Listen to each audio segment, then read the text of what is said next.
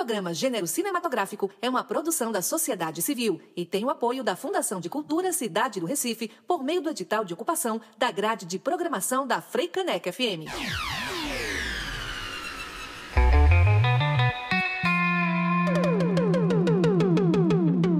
Está no ar. Gênero Cinematográfico, dirigido e apresentado por Cíntia Falcão. Está começando agora o Gênero Cinematográfico, um programa de debates e entrevistas com foco na mulher e na produção cultural. Eu sou Cíntia Falcão e no quadro Cabine conversamos com a vereadora da cidade de Natal, no Rio Grande do Norte, Brisa Braque. E nos Super Expressivas de hoje vamos conhecer a atriz, escritora e dramaturga, também potiguar, Alice Carvalho. O gênero cinematográfico está começando agora. Cabine. Aqui tem bate-papo. E começamos o mês enaltecendo o Júlio das Pretas com uma convidada bem importante. Conversamos com a mais jovem mulher vereadora da cidade de Natal, a Brisa Braque, talvez uma das mais jovens mulheres vereadoras do país, que eu agradeço imensamente a oportunidade de ouvi-la neste programa. Brisa, que prazer enorme ter você com a gente. Bem-vinda ao Gênero Cinematográfico. Oi, Cíntia. Oi para todo mundo que está ouvindo e acompanhando. E eu que agradeço imensamente esse convite. Muito bom estar tá aqui, muito bom estar tá num programa também feito por mulheres, debatendo assuntos tão gostosos como é debater cinema, debater cultura. Ah, ótimo. Veja só, Brisa, a gente sabe que você é a mulher mais jovem eleita na cidade de Natal. Certamente uma das mais jovens do país, né? Além disso, que já é né, bastante importante, quem é Brisa Braque? Se apresenta aqui pra gente. Pois é, Cíntia, sou a mais jovem da história, na verdade. Assim, a mulher mais jovem da história e acho que para mim simboliza muita coisa, né? Inclusive ver que homens jovens já tinham conseguido chegar na política, muito porque eram filhos das grandes oligarquias, mas mulheres nunca tinham conseguido entrar nesse espaço tão jovens, né? Exato. 22 e anos eu, você tinha? Eu tinha 22 anos quando fui eleita, tô com 24 agora. Uhum. e é isso, eu tenho 24 anos, eu sou estudante ainda, faço graduação sou estudante da UFRN, faço graduação de licenciatura em História. Fui estudante do IFRN, do Instituto Federal, de Controle Ambiental, e fui lá que eu me envolvi né, a partir do Grêmio, a partir da organização estudantil. Passei a militar na Kizomba, que é um coletivo de juventude do movimento estudantil. Fui diretora de mulheres da UBS, da União Brasileira dos Estudantes Secundaristas passei a compor e a sempre militar também no movimento de mulheres, no movimento feminista. Sou feminista da Marcha Mundial das Mulheres, faço parte do Negrecer, que é um coletivo nacional de juventude negra. E sempre tive muito ativa nos movimentos sociais, não conseguia ficar parada, não conseguia ficar quieta. Quando as coisas me incomodavam, eu queria me movimentar e logo entendi que fazia muito mais sentido me movimentar em coletivo do que sozinha individualmente, né? Nossa. E aí fui coordenadora geral do DCE da UFRN. E quando o início da minha gestão do DCE foi justamente na eleição de 2018. Então, um dos primeiros desafios que a gente teve foi mobilizar a universidade para tentar enfrentar né, o fascismo naquele momento. E aí, quando a gente foi, claro, a gente perdeu as eleições, Bolsonaro ganhou, estamos aí tentando tirar ele agora e a gente teve que ir construindo todo o processo de mobilização em defesa da universidade pública, né? Dizer que a universidade é, não faz, faz, faz ciência, não faz balbúrdia, que é, precisa de investimento, de financiamento. Então, sempre tive envolvida nas mobilizações sociais da cidade. E em 2020, a gente começou a debater e a discutir por que, que é, a gente sempre constrói a política nos espaços que a gente está presente, mas no momento de disputar a política institucional, a gente não colocava as nossas vozes da juventude e precisava apoiar outros companheiros e companheiras. E aí eu já sou filiada ao PT desde que eu tinha 18 anos, com muito orgulho. E, é, e aí a gente fez então a decisão de apresentar uma candidatura jovem né? Então, não foi uma decisão individual minha, mas de todo o coletivo de juventude que eu faço parte. E estamos vivendo essa experiência que tem sido desafiadora, mas muito importante. Assim, eu sempre acho que a gente. Eu digo muito que eu sou um corpo estranho e que incomoda. Minha presença incomoda nos lugares porque é uma presença estranha. Você tem ideia, Cíntia? Na minha primeira sessão aqui na Câmara Municipal de Natal, eu fui barrada na porta da Câmara hum. porque eles não acreditaram que eu era uma vereadora. E perguntaram onde que estava a minha identificação, sendo que os vereadores não tinham identificação. Então, assim, isso aconteceu várias outras vezes, principalmente ano passado, que era o primeiro ano do mandato. Agora acontece um pouco menos, mas essa sensação de que a gente está ocupando um espaço que é isso, historicamente nunca foi nosso. É, a, minha, a minha próxima pergunta seria nesse viés, assim, como é isso, né? Assim, porque o que você traz, assim, me faz pensar muito. Chegar em 2018 no mandato como o seu é uma coisa, assim, extremamente simbólica, né? Em 2020. Se, 2020, né? E num país que se vivencia o machismo do jeito que a gente vivencia, e suas mazelas, né? Incluindo a violência de gênero na política, como é isso, né? Como é atuar no legislativo de uma cidade nordestina, sendo mulher jovem negra, né? Assim, é passar por isso que você acabou de dizer, assim, é ser barrada na porta, né? Indo Exatamente. é ser barrada na porta, é ser confundida com a estagiária uma reunião com o secretário. É, precisar dizer que não é por cavalheirismo que eu quero falar na hora que eu pedi a inscrição, mas que é porque eu quero que seja respeitada a ordem das falas. Então, é cotidianamente e reconstruindo esses espaços. Tem uma marca que eu consegui deixar aqui, é que quando eu cheguei, as comissões, as secretarias sempre tratavam de mulheres e minorias. Uhum. E eu comecei a questionar muito isso e comecei a colocar é, pedido de alteração em todos os lugares que falava minorias. E sempre Sim. que alguém falava minoria, eu ia e corrigia. Dizia: nós não somos minorias. As mulheres não são minorias, os negros e negras não são minorias. Uhum. Nós, além de tudo isso, nós não queremos estar nesse lugar que nos inferioriza, né, que é chamar enquanto minoria. Nós somos um setor oprimido pela sociedade porque a sociedade é patriarcal, machista, etc. Mas não é sobre ser minoria. E hoje em dia é até engraçado, assim, que às vezes os vereadores estão no meio de uma fala, falam minoria e. Ops, não, minoria não, Brisa, desculpa. Eu acho interessante, Brisa, porque você traz também é, é, um letramento diferente, porque a gente sempre ouviu minoria do ponto de vista social, né? Uma minoria social. Uhum. Mas é muito importante esse marcador mudar, né? Assim, é, minoria tem um peso esse nome, né? Essa palavra claro. de minoria tem um nome e tem, e tem um marcador aí que complica, inclusive, o entendimento da sociedade a respeito da importância da pauta das mulheres, das pessoas negras, das pessoas LGBTs, né? Então, assim, eu acho importante você trazer esse tema, assim, né? Minoria não. Né? Nós somos maioria enquanto população, é. né? E nós somos mais oprimidas do que outras, né? Outras pessoas, Exato. do que outros grupos sociais, né? Então eu acho importante isso, trazer isso. Para mim isso é inclusive uma um alerta. É um letra faz parte do letramento. Mas é, é e é isso, é uma experiência cotidiana. Eu lembro que teve um episódio aqui, Cintia, eu, eu sou autora da lei que garantiu dignidade menstrual, né, que é um tema que, que teve muito em pauta.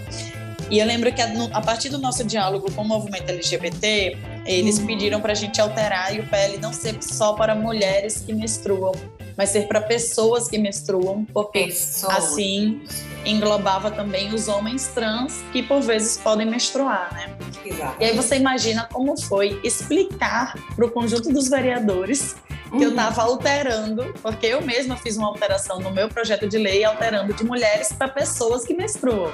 Uhum. Eu lembro que a confusão foi tão grande para alguns entenderem que a gente suspendeu a sessão por cinco minutos para que eu pudesse explicar didaticamente uhum. quem eram essas pessoas que não eram mulheres, mas que menstruavam.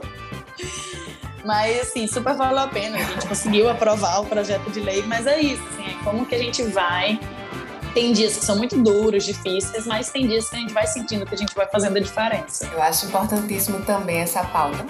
Brisas, é, eu preciso perguntar a você se você não tem uma música pra gente ouvir agora. Ai, que delícia! Eu vou, vou indicar duas músicas, então. Uma da minha artista favorita, que eu escuto muito, é uma mulher negra, com certeza vocês conhecem, que é Lued, né? a Lued Maravilhosa. Maravilhosa, eu acho que é uma música, a música dela acalanto, assim, ela de fato me acalanta, acho que em dias uhum. difíceis, então fica a dica e vou indicar a música também, né, de Potiguara Bardo, uma grande artista aqui de Natal, RN, e aí tem várias músicas maravilhosas, mas entre elas vou deixar Oasis, também é uma música para a gente conseguir dispersar um pouco dos desafios da vida. Ah, pois eu quero conhecer esse Oasis. Vamos lá, vamos ver.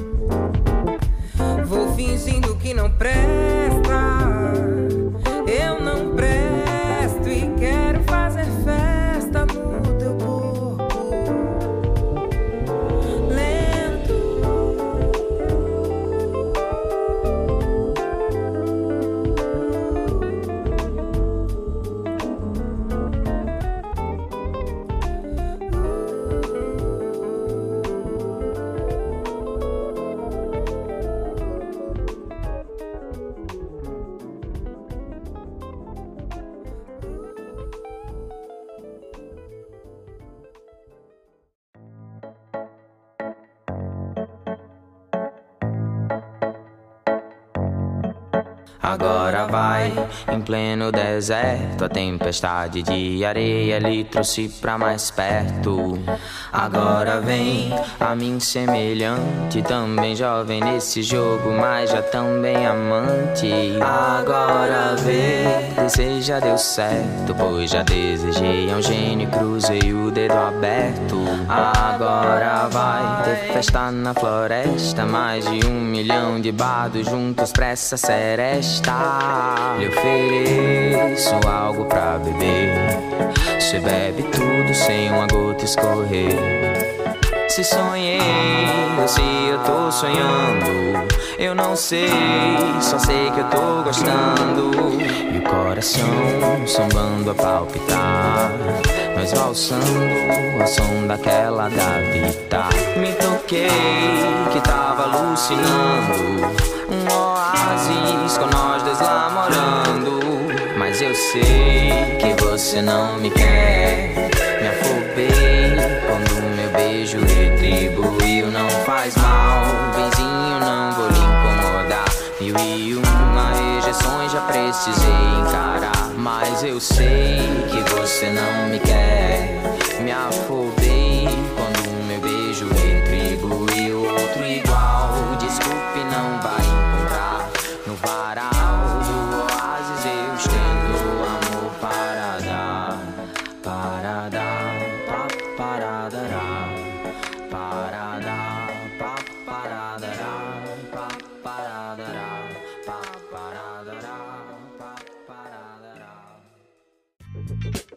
Estamos de volta ao programa Gênero Cinematográfico com a vereadora Brisa Brack. Brisa, você além desses projetos importantes que você traz em diversas áreas, você traz um projeto que muito nos interessa, que é um projeto na área de cultura. né? Um dos meus maiores orgulhos. que maravilha! Então eu queria que você falasse um pouco pra gente desse projeto. Então, esse projeto é o Mais Mulheres na Cultura.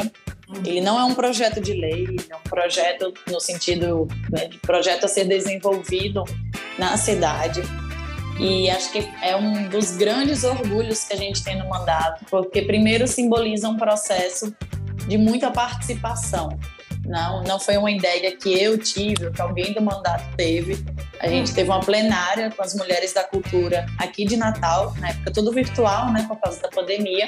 Sim. E aí a gente fez um Brisa Convida Mulheres da Cultura de Natal. E aí foram várias produtoras, artistas né, das diferentes artes, etc.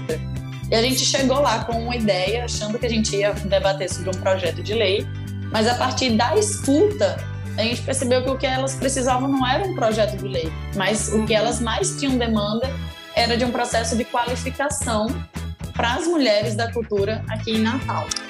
E aí a gente tirou um grupo de trabalho, fez uma destinação de uma emenda orçamentária do, do mandato e começou a construir esse projeto. Um grupo de trabalho tinha por volta de 15 mulheres né, que representavam eh, essa grande reunião, na época teve umas 60 mulheres participando, e a gente foi construindo o projeto em parceria com, com a, a Funcarte, que é a Secretaria de Cultura daqui, a Fundação de Cultura do município. A gente conseguiu acessar o orçamento para poder financiar o projeto e a gente construiu a partir dessa escuta quais eram as necessidades. Então, ah, tem a necessidade de ter uma oficina de técnica de áudio. Tem a necessidade de ter uma oficina de direção de palco, porque essa é uma função ainda muito masculinizada.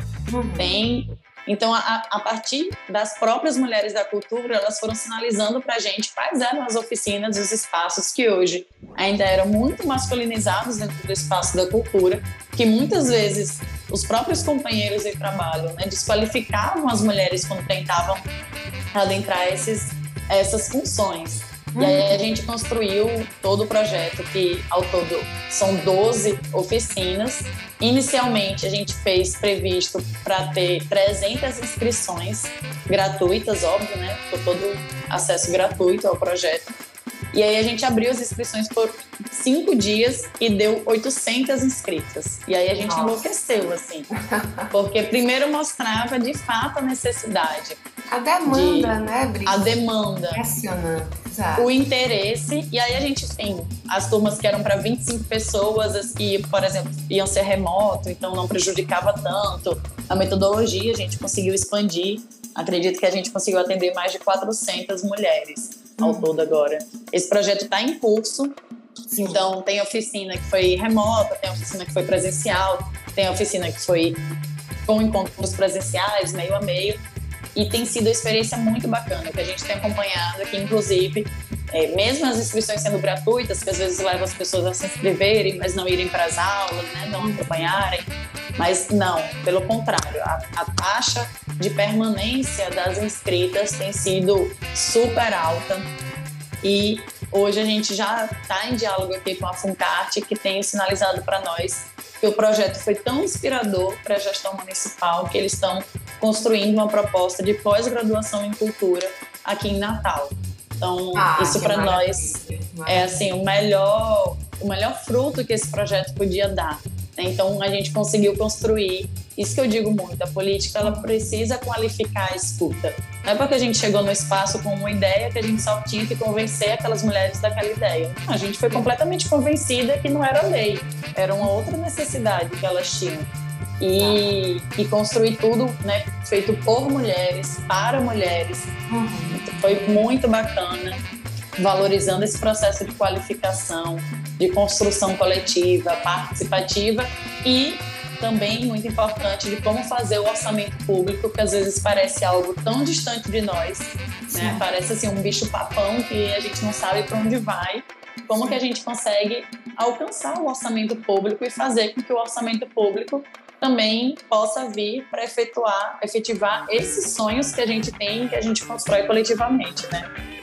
Sabe o que eu fico aqui pensando, Brisa, assim, porque lei, elas, as leis são muito importantes, muito importantes. A gente hum. tem leis excelentes e aqui em Pernambuco, por exemplo, a gente tem uma lei voltada só para o segmento do audiovisual, que é uma conquista grande do setor, que bom, implementou o conselho e tal, mas a lei, ela não é política pública apenas. Só o fato da gente ter lei não significa que a gente vai ter aquilo, aquele, aquela política pública, aquela ação executada, Exato. ouvida, implementada. Então, quando você fala em escuta, a gente já teve uma experiência também que teve aí, né, em Natal, o CANE, que é o Centro Audiovisual Norte-Nordeste, que eu tive a honra de ter participado, no momento que a gente tinha uma política pública mais inclusiva. É, e aí você fala de escuta. Quando a gente escuta e qualifica essa escuta, como você disse, não tem evasão. Não tem evasão porque você está indo direto no ponto da falta, da necessidade daquela formação. Né? Inclusive no, no, no, no projeto aqui eu estou vendo que tem formação para ministrantes também, né? Isso, isso. Porque muitas elas, né, elas porque muitas das mulheres que iam hum. nas oficinas nunca tinham tido essa experiência é, de ministrar um, um curso, né? Sim. Então a gente tem profissionais incríveis de roteiro é, para audiovisual, de direção de palco, mas que diziam, gente, eu quero dar oficina. Como é que eu dou aula? como é que eu dou aula? Como é que eu construo um plano de aula? Online, aí, na pandemia. E aí é uma das oficinas era para justamente isso, porque a gente entende que ensinar requer também toda uma outra organização, né? Total. Ah, nossa, gente, tô, tô babando por esse projeto. Eu adoro isso. Não, e a gente é um projeto, assim, essa é a fase 1 do projeto. A gente quer fazer mais Mulheres na Cultura 2, a gente Sim. quer fazer festival Mais Mulheres da Cultura, que é o nosso grande sonho, agora pegar toda essa mulherada que se formou nas oficinas Sim. e construir um grande festival com todas elas. A gente Eu sonha muito. Agora aqui. é ladeira acima, né? É inspiração total, inclusive, para outros mandatos, hein, gente? E mandatas. Sim, com certeza. Brisa, no momento de tantas adversidades no cenário político, o que você diria para uma jovem mulher que se interessa por política hoje? A gente não pode perder a esperança. E quanto mais dizem que não vale a pena a gente se organizar e a gente acreditar na política e disputar a política, na verdade, é porque querem que esse espaço siga sendo de quem sempre tomou de conta, né? E a verdade é que tudo é política. Então, o preço das coisas do mercado é política, a qualidade da escola, no posto de saúde, tudo vai ser política. Se a gente não disputar esse espaço, vão seguir lá os que já estão a vida inteira reproduzindo as mesmas oligarquias de poder tradicional, conservadora.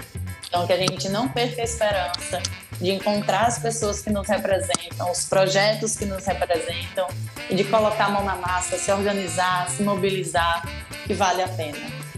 É isso aí, querida. Estamos chegando ao final dessa entrevista maravilhosa e eu queria agradecer muito a sua participação.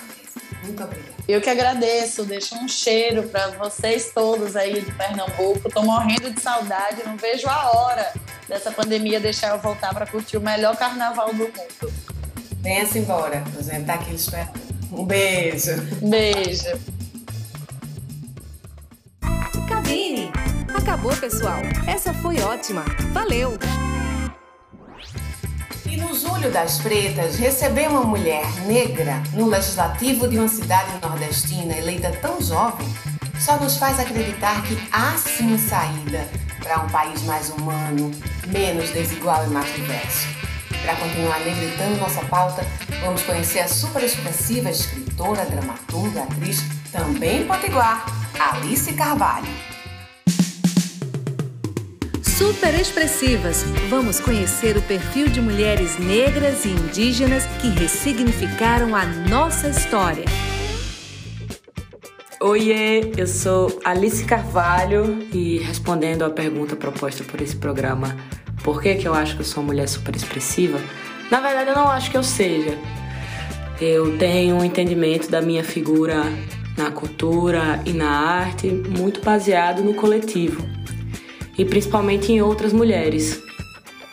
Eu tenho como espelho na minha caminhada outras mulheres, várias outras que vieram antes de mim não puderam ter palco, voz, como eu tenho hoje, as minhas contemporâneas e as que ainda vão nascer. Acho que toda mulher que para a sociedade é super expressiva hoje, ela só é porque tem um arcabouço de tantas outras carregando ela para frente.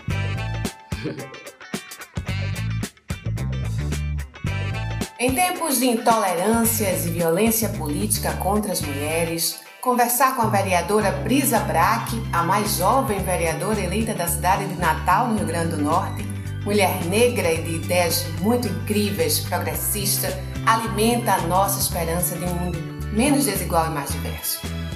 E tem, no quadro Super Expressivas, a escritora, dramaturga e atriz Alice Carvalho também nos nutre de força para seguirmos adiante no caminho de construção antirracista. Porque é isso que a gente acredita aqui no gênero cinematográfico. É isso que a gente quer seguir. Essa é a história antirracista que a gente quer construir para o nosso povo e para o nosso país. E se você também quiser fazer parte do gênero, é só chegar. Manda pra gente sugestões de entrevistadas e super expressivas Segue a gente no Instagram, que é o arroba gênero cinematográfico, e o nosso e-mail é o gênerocinematográfico.gmail.com. Muito obrigada pela sua companhia. Até a próxima quinta-feira, aqui ao meio-dia, na Fricaneca FM. Você acabou de ouvir Gênero Cinematográfico, com direção e apresentação de Cíntia Falcão, produção Martina Farias e edição Fernanda Fagundes. Programa Gênero Cinematográfico é uma produção da sociedade civil e tem o apoio da Fundação de Cultura Cidade do Recife por meio do edital de ocupação da grade de programação da Freicanec FM.